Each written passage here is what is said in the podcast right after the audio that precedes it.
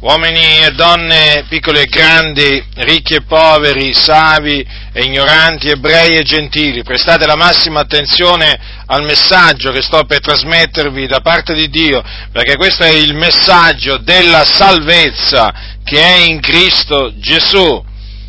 La Bibbia dice così è scritto che il Cristo soffrirebbe e risusciterebbe dai morti il terzo giorno e che nel suo nome si predicherebbe ravvedimento e remissione dei peccati a tutte le genti, cominciando da Gerusalemme. Quindi dovete sapere questo innanzitutto, che il Cristo è Gesù di Nazareth, il figlio di Dio, colui che il Padre ha mandato in questo mondo nella pienezza dei tempi. E quindi era stato scritto, era stato scritto che il Cristo, il Messia, avrebbe dovuto soffrire, già soffrire e anche risuscitare dai morti. I profeti lo avevano detto a più riprese che il Cristo avrebbe dovuto soffrire. Per esempio, il profeta Isaia disse, egli è stato trafitto a motivo delle nostre trasgressioni, fiaccato a motivo delle nostre iniquità. Quindi le sue sofferenze sulla croce erano state innanzi predette da Dio tramite i suoi profeti, tramite i suoi santi profeti. E così avvenne infatti, e così avvenne. Gesù di Nazareth fu arrestato, fu arrestato dai, dagli ebrei, fu condannato a morte dal Sinedrio e fu dato in mano a Ponzio Pilato, il governatore della, della Giudea. E la folla appunto chiese a Ponzio Pilato che Gesù di Nazareth fosse crocifisso. Non aveva fatto alcun male, perché egli, cioè Gesù, si era sempre comportato in maniera irreprensibile, non conobbe peccato, benché in ogni cosa fu tentato come noi, però non peccò.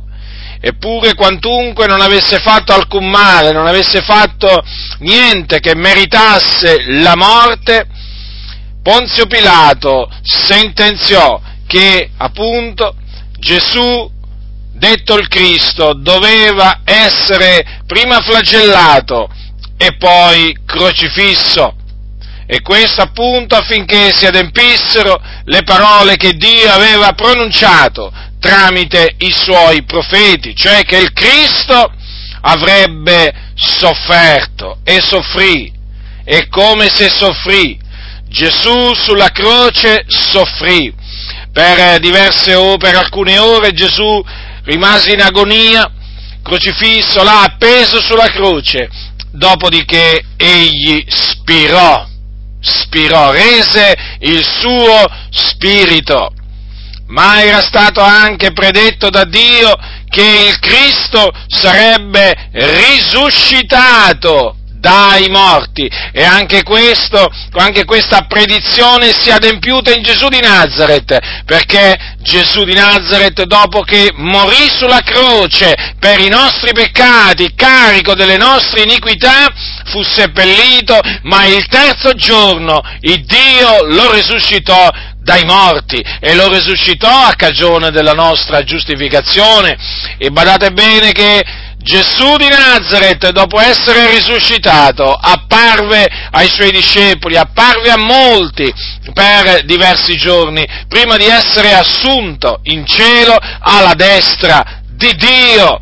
Dunque queste sono cose che voi dovete sapere, perché sono, queste, quello che vi ho appena annunziato è l'Evangelo, l'Evangelo, cioè la buona notizia, ma Dio ha ordinato anche questo, che vi si annunzi il ravvedimento e la remissione dei peccati. Quindi dovete ravvedervi, così Dio ha ordinato.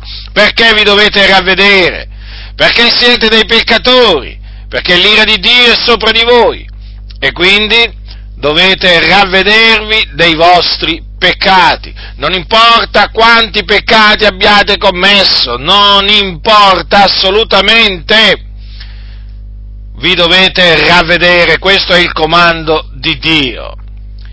E vi faccio anche sapere che dovete credere nel Signore Gesù Cristo, cioè nella sua morte espiatoria, nella sua resurrezione per ottenere la remissione dei vostri peccati, perché chiunque crede in Lui riceve la remissione dei peccati mediante il suo nome. Quindi è bene che sappiate che la remissione dei vostri peccati, voi cattolici romani, non la potete ottenere andandovi a confessare periodicamente dal vostro prete, nella maniera più assoluta. Potete andarci quanto volete, quante volte volete, sappiate che l'assoluzione che il prete vi dà dopo che voi avete confessato i vostri peccati non vale niente, è del tutto inefficace, perché quei peccati che voi andate a confessare rimangono sulla vostra coscienza. Non è quella la maniera che Dio ha stabilito per ottenere la remissione dei peccati. La remissione dei peccati si ottiene mediante la fede in Gesù Cristo. E quindi questo è quello che Dio ha ordinato, eh? di farvi sapere, di annunciarvi. Dio ha ordinato questo, sapete? Perché questo è il suo questo è il suo piano, che sia predicato il ravvedimento, la remissione dei peccati a tutte le genti, a tutte le genti, quindi a tutti gli uomini. E tra questi appunto ci siete pure voi.